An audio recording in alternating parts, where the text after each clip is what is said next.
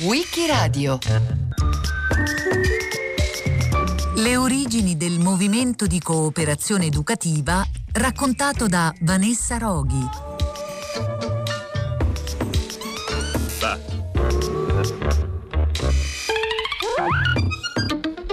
Vorrei iniziare questo racconto con un ricordo di Giuseppe Tamagnini, insegnante, fondatore del movimento di cooperazione educativa, che interrogato sulle origini del movimento stesso una volta ha detto In partenza io avevo contro tutti, dirigenti, colleghi, ma non solo quelli politicamente avversi, come era logico aspettarsi, ma anche i compagni, i quali mi consideravano un idealista illuso.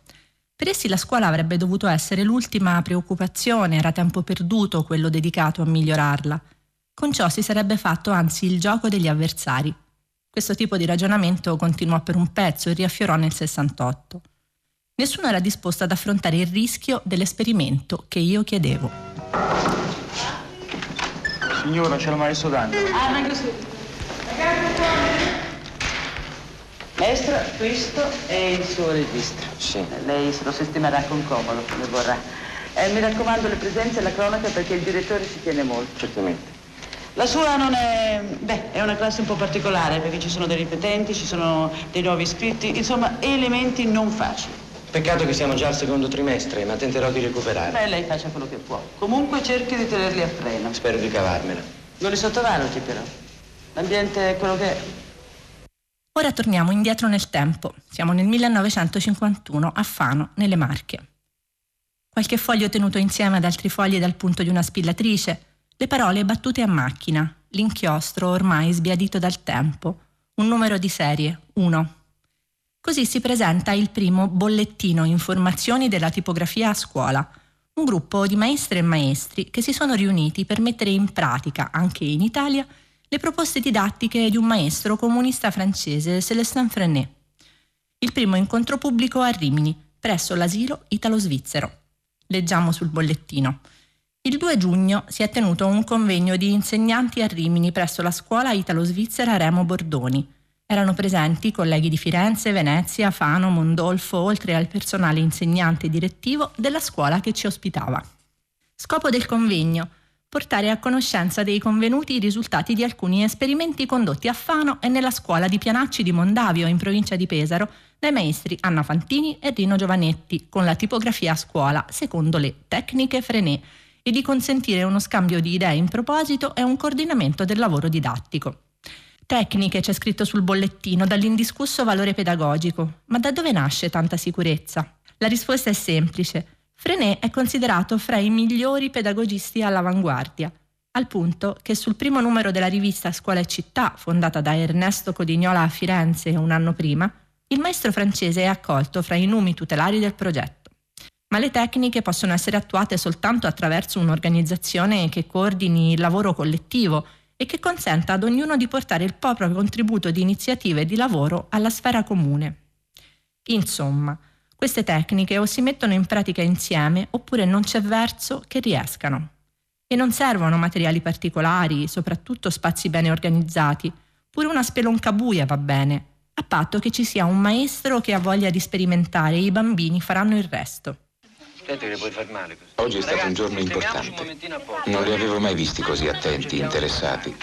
Lo studio delle lucertole è cominciato così, spontaneamente. Ieri nel pomeriggio abbiamo fatto un- un'esplorazione, diciamo, no? Dove? La prima cosa che abbiamo visto sono stati i nidi. Ah, poi non resta lana! Ma la raganella che cos'è? A via della piccola! E il ragano? Che termine è? Un termine secondo voi giusto per indicare la lucertola? Certo. Eh? No, perché io sì. pure un anfibio. Eh, io, io ho una lucertola per, per rabbia, io, fa, io ho fatto la tortura davanti al sole. Ho preso un bastone, ci ho legato al sole ho messo. Io un po' era arrostita. Io invece a uno ho legata per il sale. No. La lente col sole. Io ho bruciato tutto. Chi altri ha, ha ucciso o la ha squartato una lucertola? Io, io. Una panzella così di... Ma lui voleva bene lucertola, ce n'avevamo uno, l'avevamo lasciato su un albero. La mattina lo chiamavamo Verdino e lui da- dai rami zompava e scendeva. L'idea di portare le novità didattiche in scuolette di campagna qualsiasi e non in scuole nuove di città, dove la sperimentazione è più normale, è venuta un'insegnante dell'Istituto Magistrale di Fano, già maestro. Si chiama appunto Giuseppe Tamagnini, è un ex partigiano, un comunista, è convinto della necessità di fare qualcosa subito dentro la scuola. La grande riforma che chiede anche il suo partito si farà, ma nel frattempo la rivoluzione va fatta in classe, ogni giorno. Tamagnini da qualche tempo ormai non insegna più alle scuole elementari, è passato all'istituto magistrale. Serve dunque qualcuno che sperimenti direttamente con i bambini ogni singola novità che arriva dalla Francia e magari ne inventi anche di nuove. Tamagnini trova una preziosissima alleata in Anna Fantini, una maestra che si è offerta di mettere in pratica in classe le idee del Frenet. Facciamo allora un altro passo indietro. Vale la pena riportare il ricordo del primo incontro di Anna Fantini con i bambini di una classe che le viene affidata intorno alla metà degli anni 30. Ricorda Anna Fantini. Il mio primo contatto con i miei scolaretti fu ben diverso da quello che i miei sogni di ragazza avevano immaginato, una bella aula con tante testine brune o bionde, ma l'aula era una spelonca buia e maleodorante, perché lo seppi poco dopo, dietro una sconnessa porticina c'era come un rudimentale gabinetto, un bugliolo. I banchi erano lunghe assi zoppicanti ed i bimbi appoggiavano quel poco che avevano per terra. Subito mi accorsi di aver superato favorevolmente un esame non meno duro di quello magistrale. I visetti, che erano anche loro bui come la spelonca, si rischiararono e un bimbo piccolissimo con un visetto buffo e simpatico mi disse «Me sa che voi non me ne rete». Ora, nel 1951, le cose non sono poi così diverse, né da un punto di vista delle strutture scolastiche, semmai ulteriormente danneggiate dal passaggio della guerra e dal fronte, né tantomeno da un punto di vista didattico. La paura di essere menati dalla maestra non è scomparsa, né scomparirà ancora per decenni nelle aule scolastiche italiane. Ernesto Codignola, il celebre pedagogista, appena un anno prima ha affermato la scuola coltiva le peggiori inclinazioni alla passività, aborre l'effettiva indipendenza del giudizio, lascia inoperose le attività creatrici, promuove lo spirito gregale e conformistico. E il filosofo Antonio Banfi. La scuola soggiace ancora alle leggi e ai regolamenti fascisti, centralizzazione, burocratizzazione, autoritarismo, antidemocrazia. E anche se vi sono stati alcuni esperimenti di scuole nuove, a Roma la scuola viva della signorina Carmela Mungo, a Rimini la scuola italo-svizzera diretta da Margherita Zebeli, a Milano la rinnovata di Giuseppina Pizzigoni, oppure la scuola Città Pestalozzi a Firenze, questi non hanno lambito l'immensa realtà della provincia rurale italiana. Eppure i maestri e le maestre che hanno voglia di mettersi in gioco sono ovunque, basta riuscire a intercettarli, pensano Tamagnini e Fantini e Giovannetti. Ma come fare? Ci sarebbe da metterle insieme tutte le testimonianze di questi giovani insegnanti alle prese con i tempi nuovi. Ne uscirebbe il romanzo autentico della costruzione della democrazia dal basso, giorno dopo giorno, nelle aule scolastiche. Molto bella in questo senso è davvero la testimonianza di Emma Castelnuovo, docente di matematica, da poco reintegrata nella cattedra persa nel 1938 in conseguenza delle leggi razziali. E così da un giorno all'altro, parlo di Roma Libera, quindi dopo l'estate del 44, fondammo un'associazione che si chiamava Istituto Romano della Cultura Matematica. Abbiamo chiesto un permesso, ma nemmeno ce lo siamo sognato, e poi a chi? L'abbiamo fatto. L'abbiamo fatto che eravamo tre. Tullio Viola, che era professore assistente di matematica all'Istituto Matematico di Roma, Liliana Gigli, giovanissima, ancora più di me, che insegnava in quell'anno a una scuola che non dovremmo mai dimenticare, la scuola per partigiani, per ex partigiani, è la prima scuola attiva di Roma, e io. Eravamo dunque tre. A chi ci rivolgiamo? A tutti, ai matematici, ai fisici, ai pedagogisti, a tutti. Eravamo coraggiosi, ma che coraggio ci voleva? Nessuno e senza pensare come poteva andare a finire invitiamo dei colleghi a venire il sabato alle tre e mezza a questa o a quella conferenza. Per i primi incontri avevo conosciuto un dirigente di una scuola privata del centro di Roma che mi aveva detto se volete venire il pomeriggio del sabato è libero, di qual custode di mettere qualche sedia. La prima volta saremmo stati una trentina, ma dopo due o tre volte nella sala grande di fisica del Tasso c'erano cento persone. Se oggi ci pensiamo, Cento persone che attraversavano Roma senza mezzi di comunicazione pur di sentire qualcosa, pur di poter dire ecco, forse viene qualche idea per insegnare meglio. Tutto questo è veramente bellissimo, tutto questo non andrebbe perduto.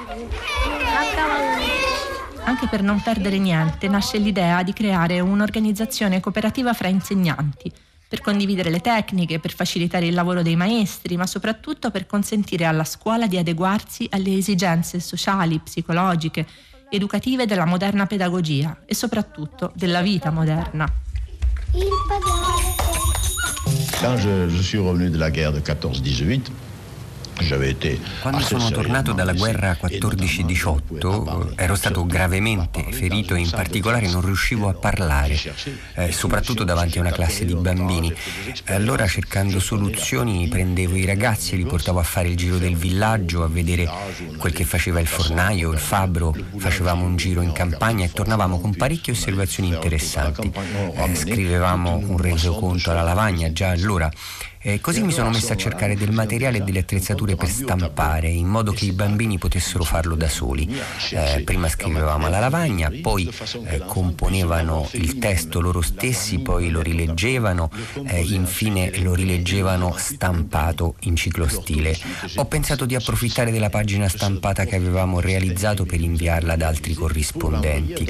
E a quel punto avevamo due pagine stampate da leggere, un giornalino che significava qualcosa eh, che significava il pensiero di un bambino e del corrispondente del bambino.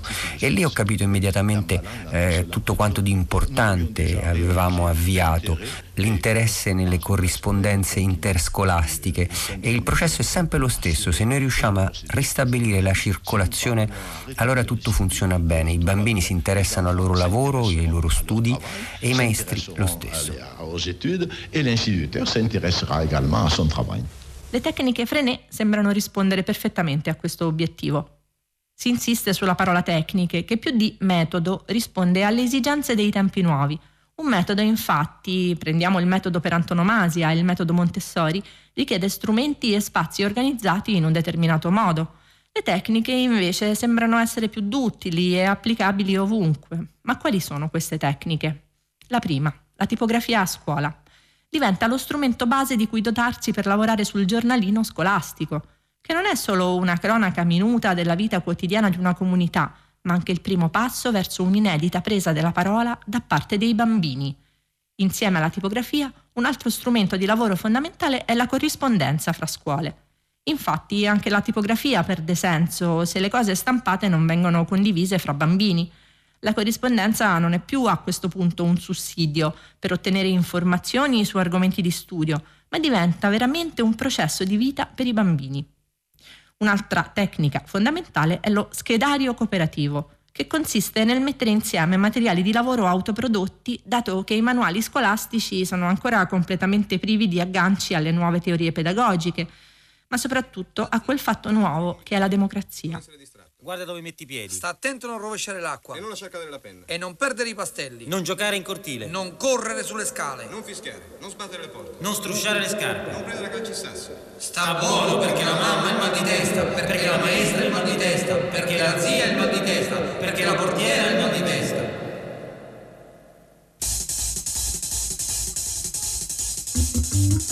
Lo schedario cooperativo si compone di schede. Un elenco tipo di schede è quello proposto in un bollettino dell'ottobre del 52. Colpisce la grande quantità di articoli tratti dal Corriere dei Piccoli, come la formica cucitrice, come nasce una perla, la ghiandaia chiacchierona, il paguro previdente, un ragno speleologo. Nello schedario ci sono anche capitoli di volumi pubblicati dalla scuola editrice come Il Bosco e la sua protezione, oppure canzoni come Le farfalle e i fiori, uscito nella rivista La radio per le scuole del dicembre del 1952. C'è anche Topolino fra le fonti, come costruire un calendario perpetuo, segno che la polemica sui fumetti dell'anno precedente ha lasciato veramente il tempo che trova. Un altro ricordo di Tamagnini. I testi scolastici davvero non si trovavano, c'erano solo i vecchi testi della scuola fascista in cui era stata tolta solo la parte finale, ma in sostanza erano rimasti quelli di allora ed erano naturalmente discutibilissimi, quindi ogni insegnante cercava di adattarli un pro alle proprie idee. Io allora per risolvere questo problema scrivevo in parte da me i testi, riassumevo i libri che avevo a casa, poi li passava a una ragazza che aveva la macchina da scrivere e faceva copie per me e per gli altri. Con questo lavoro io cominciavo ad approfondire o perlomeno a prendere contatto, a prendere coscienza dei problemi della nuova pedagogia e soprattutto a conoscere Dewey.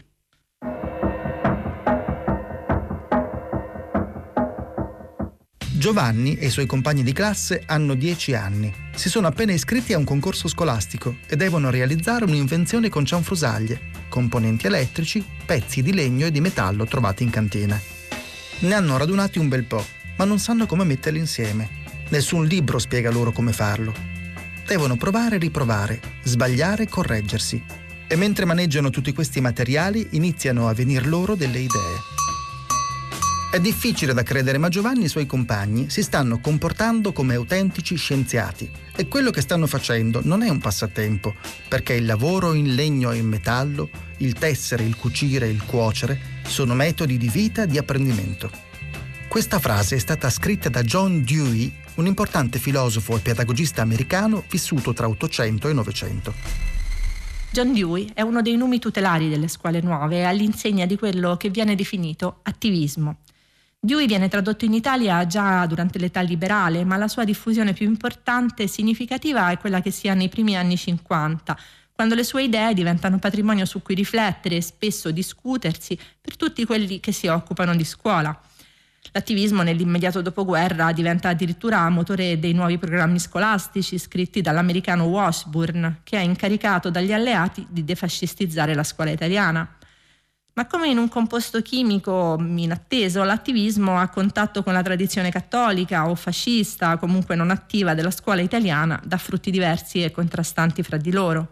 Basta ascoltare uno dei tanti documentari sulle scuole attive pagati con i fondi alleati e diffusi nei cinegiornali per rendersene conto. Non è mai troppo tardi dunque, è vero, ma è anche vero che non è mai troppo presto. E già a tre anni i bambini possono entrare nella scuola. Certo per ora è solo l'anticamera dello studio, l'asilo, la scuola materna, dove i bimbi vivono gioiosamente la prima esperienza di individui di una società. Poi, a sei anni, comincia per i fanciulli la grande avventura.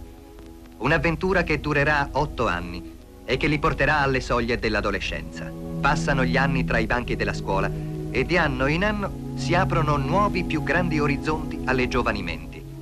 Passano gli anni Cinque se ne vanno uno dopo l'altro negli studi elementari. Entra in prima il bimbo, che emozione, e non sa ancora tenere la penna. Poco dopo sa leggere e scrivere. E piano piano, un passo dopo l'altro, cammina lungo la strada dell'istruzione. Tante cose da imparare, tante cose da scoprire. La storia, la geografia, la grammatica. Mucchi di libri, cataste di penne, pagine su pagine e pagelle, pagelle, pagelle. Con l'ultima pagella, addio scuola. Si dice per dire addio. Almeno per tre anni dovranno ancora studiare come stabilisce la Costituzione e come sta disponendo lo Stato, realizzando un grande programma scolastico che rende obbligatorio il triennio post-elementare, rinnovandone l'impostazione e la struttura. In attesa tuttavia che il grande programma si realizzi e che vi siano scuole e aule per tutti i ragazzi d'Italia, si sono sfruttate le grandi possibilità educative della televisione e si sono realizzati corsi scolastici in cui l'opera dell'insegnante è coadiuvata dall'immagine televisiva. I maestri vicini a Tamagnini sanno che devono fare i conti con questo attivismo e separare l'autentico e democratico spirito di Dewey dal resto. Per farlo occorre incontrarsi, confrontarsi in un convegno a Firenze nel 52 nel quale decidere cosa essere, come chiamarsi, cosa diventare.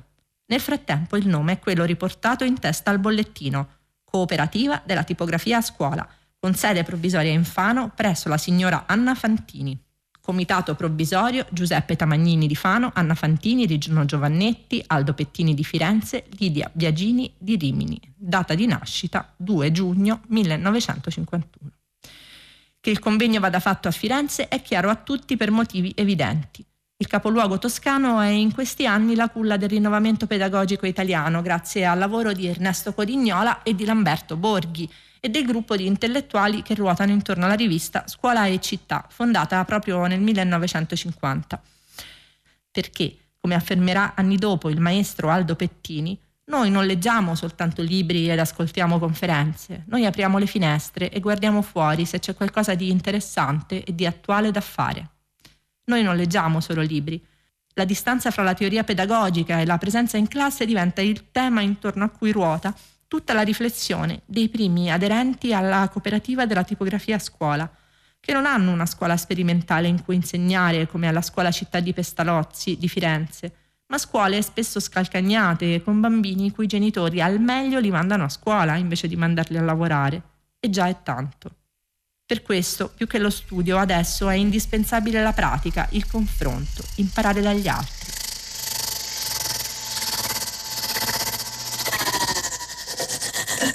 Su Frené le cose da dire sarebbero tantissime, eppure vale la pena sottolinearne una, cioè il fatto che i maestri di Fano lo scelgono fra tanti punti di riferimento possibile perché a differenza di altre le sue parole risultano attuali, concrete. Questa scelta così netta però suscita immediatamente critiche. Già il 4 gennaio del 1952 sul bollettino Giuseppe Tamagnini sembra difendersi.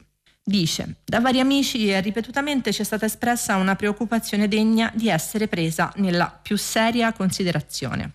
Poi ci si dice accentuate troppo il lato tecnico dell'attività scolastica, vi lasciate prendere la mano dagli strumenti che andate sperimentando, ma l'educazione non è tecnica. Bene, L'educazione non è tecnica, d'accordo, come non è tecnica la musica o l'architettura o la pittura, ma come si fa a dire che l'arte in sé non è tecnica? Nessuna di persona di buon senso lo direbbe. Nessuna persona di buon senso direbbe che non esiste la tecnica del dipingere, del suonare, eccetera. Nel campo dell'educazione, invece, non tutti sono disposti ad ammettere che vi sia una tecnica dell'educare. Eppure le tecniche sono mezzi, fini e servono a mettere in pratica la pedagogia dell'attivismo. Per questo i giovani maestri si sentono in dovere di andare a rassicurare Codignola, come ricorderà Aldo Pettini, raccontando della diffidenza dell'anziano maestro quando con Tamandini erano andati ad esporgli le loro intenzioni. Ci ascoltò con benevolenza ed interesse sinceri, riconoscendo in questi due giovani insegnanti la buona volontà, malgrado ricorresse spesso la parola tecniche. Egli era sempre stato contrario alle tecniche. La diffidenza dell'anziano professore fa pari con quella di altro segno dei marxisti, come per esempio Lucio Lombardo Radice, che rivendicano la necessità di educare i bambini e le bambine ai valori senza porsi però ancora a lungo il problema di come farlo. Una scuola non è soltanto un edificio più o meno grande e moderno, un edificio fatto di mattoni, una serie di finestre un complesso di aule. No, la scuola è qualcosa di più. Una fucina in cui giorno per giorno si formano gli uomini di domani. Un mondo particolare e un poco segreto in cui i grandi vanno incontro ai piccini e li prendono per mano, guidandoli per la strada lunga e difficile della conoscenza. Scuola, maestro, bambini. Ecco la base dell'insegnamento. La scuola è aperta a tutti. Così sancisce la Costituzione della Repubblica Italiana, ossia la legge fondamentale del nostro Stato. La scuola è aperta a tutti. L'istruzione inferiore impartita per almeno otto anni è obbligatoria e gratuita. La scuola è aperta a tutti dunque, ma per offrire a tutti i fanciulli d'Italia la possibilità di frequentare la scuola, lo Stato ha dovuto compiere un grande sforzo di adeguamento. Si sono costruite e si costruiscono nuove scuole, si installano scuole prefabbricate, si allestiscono scuole all'aperto. Debbono esserci aule per tutti i ragazzi d'Italia, onde tutti possano assolvere ai loro obblighi scolastici. Come dite, la giostra? Eh no, cari bambini, non esiste nessuna legge che renda obbligatoria la frequenza della giostra. Oh, certo è più divertente salire sull'ottovolante piuttosto... Ma vale la pena sottolinearlo ancora una volta. Il problema dei maestri e delle maestre, ma anche dei professori e delle professoresse in questi primi anni 50 è quello di trovare punti di riferimento concreti per entrare in classe in modo democratico e non solo con idee democratiche. Le tecniche Frené non sono applicabili in una classe in cui il maestro se ne sta in cattedra solenne austero a dettare e comandare i bambini bene in fila seduti nei banchi a scrivere sincronicamente e a ubbidire senza parlare. Le tecniche Frené presuppongono una classe dalla quale sia scomparsa la cattedra, molto semplicemente. È importante sottolinearlo, intorno alla cooperativa della tipografia a scuola gravitano da subito non solo maestri e maestre, ma anche insegnanti di scuole medie e superiori, come Raffaele Laporta, che si occupa appunto delle scuole medie, oppure come Nora Giacobini, che insegna in un istituto magistrale vicino Pisa e che è la prima a sottolineare con forza la necessità di rivoluzionare l'insegnamento nei magistrali. Dice Giacobini, Qui i futuri maestri si trovano continuamente divisi tra lo studio che essi fanno dei moderni indirizzi di pedagogia e la stessa vita di scolari, che si svolge lontanissima da tutto quanto viene adesso prospettato come la migliore conquista dello spirito umano in questo campo. Pare di entrarci nelle classi di Giacobini, quando uno dei suoi ragazzi, malinconico e serio, le chiede queste belle teorie, professoressa, queste belle teorie pedagogiche che studiamo a scuola, a cosa servono? Voleva evidentemente dirmi, è serio perdere tanto tempo su della carta stampata? E lei, signorina, che ci insegna queste cose, in cosa crede precisamente? L'istituto magistrale è concepito come una pista di lancio lungo il quale il maestro viene accompagnato e guidato, potremmo dire rimorchiato, per essere messo in condizione giunto in fondo di proseguire da solo, affrontando con i propri mezzi tutte le incognite del volo, con la costante preoccupazione di proseguire di pari passo con la storia e di adeguare la propria attività alla necessità della vita che lo circonda. Ma i nostri istituti magistrali, così come sono, sembrano piuttosto più che una pista di lancio, un corridoio silenzioso e freddo, separato dal mondo esterno da spesse mura sorde ad ogni voce, in fondo al quale i fortunati che vi arrivano trovano una robusta sedia in cui sedere, la sedia del maestro, forse un po' trafelati, ma con la seria convinzione di essere arrivati e con la serena coscienza di aver appreso tutto quanto era possibile e necessario apprendere e così compresi del dovere della loro nobile missione che si esplica con rimanere seduti, immobili, sordi, con le finestre chiuse al mondo esterno, iniziano la loro carriera e meticolosamente immobili la portano avanti. Essere senza vita in un mondo morto, il mondo dei vivi e sorpassati da un pezzo, ma essi non se ne sono accorti. Tra il 1952 e il 1955 molti saranno gli insegnanti e le insegnanti che si avvicineranno alla cooperativa della tipografia a scuola, spinti dalla necessità di imparare a stare in classe in modo democratico. Tra questi ricordiamo Mario Lodi e Bruno Ciari. Maestro, scrittore, pedagogista, fondatore della Casa delle Arti del Gioco, Mario Lodi. Il movimento di cooperazione educativa era nato in quel momento, in quegli anni, eh, un movimento che voleva cambiare la scuola in, in senso democratico. Tutti gli anni si faceva il convegno nazionale del movimento e lui era sempre presente. Sentiamo adesso i ragazzi come ascoltatori di storie, come si comportano. Ecco, per esempio, questi sono i bambini del maestro Lodi, di Mario Lodi. Il fatto è del 1964, ma mi è sembrato sempre tanto interessante che l'ho sempre tenuto da parte per un, un futuro eh, libro sulla fantastica e di fatti entrerà finalmente qui. Anche grazie all'apporto teorico di quest'ultimo si avvia nel 1955 un percorso che porterà la cooperativa a trasformarsi nel movimento di cooperazione educativa, che prenderà la forma che ha ancora oggi nel 1957. La storia degli anni a venire è la storia dell'Italia e delle sue trasformazioni, che il movimento di cooperazione educativa accompagna e spesso anticipa, dalla trasformazione dei libri di testo al tempo pieno, dalla nuova didattica della storia a quella del cinema. E sui bollettini del movimento di cooperazione educativa non smettiamo di trovare questioni e risposte alle stesse che paiono scritte per la scuola di oggi, che di democrazia continua ad avere sempre disperatamente bisogno. Il 2 giugno 1951, durante un convegno di insegnanti tenuto presso la scuola italo-svizzera Remo Bordoni di Rimini, nasce la Cooperativa della Tipografia a Scuola, che in seguito prenderà il nome di Movimento di Cooperazione Educativa. Vanessa Roghi l'ha raccontato a Wikiradio a cura di Loredana Rotundo con Marcello Anselmo, Antonella Borghi, Natascia Cerqueti, Lorenzo Pavolini e Roberta Vespa. Per riascoltare e scaricare il programma vai sul sito di Radio 3 o scarica l'app Rai Play Radio.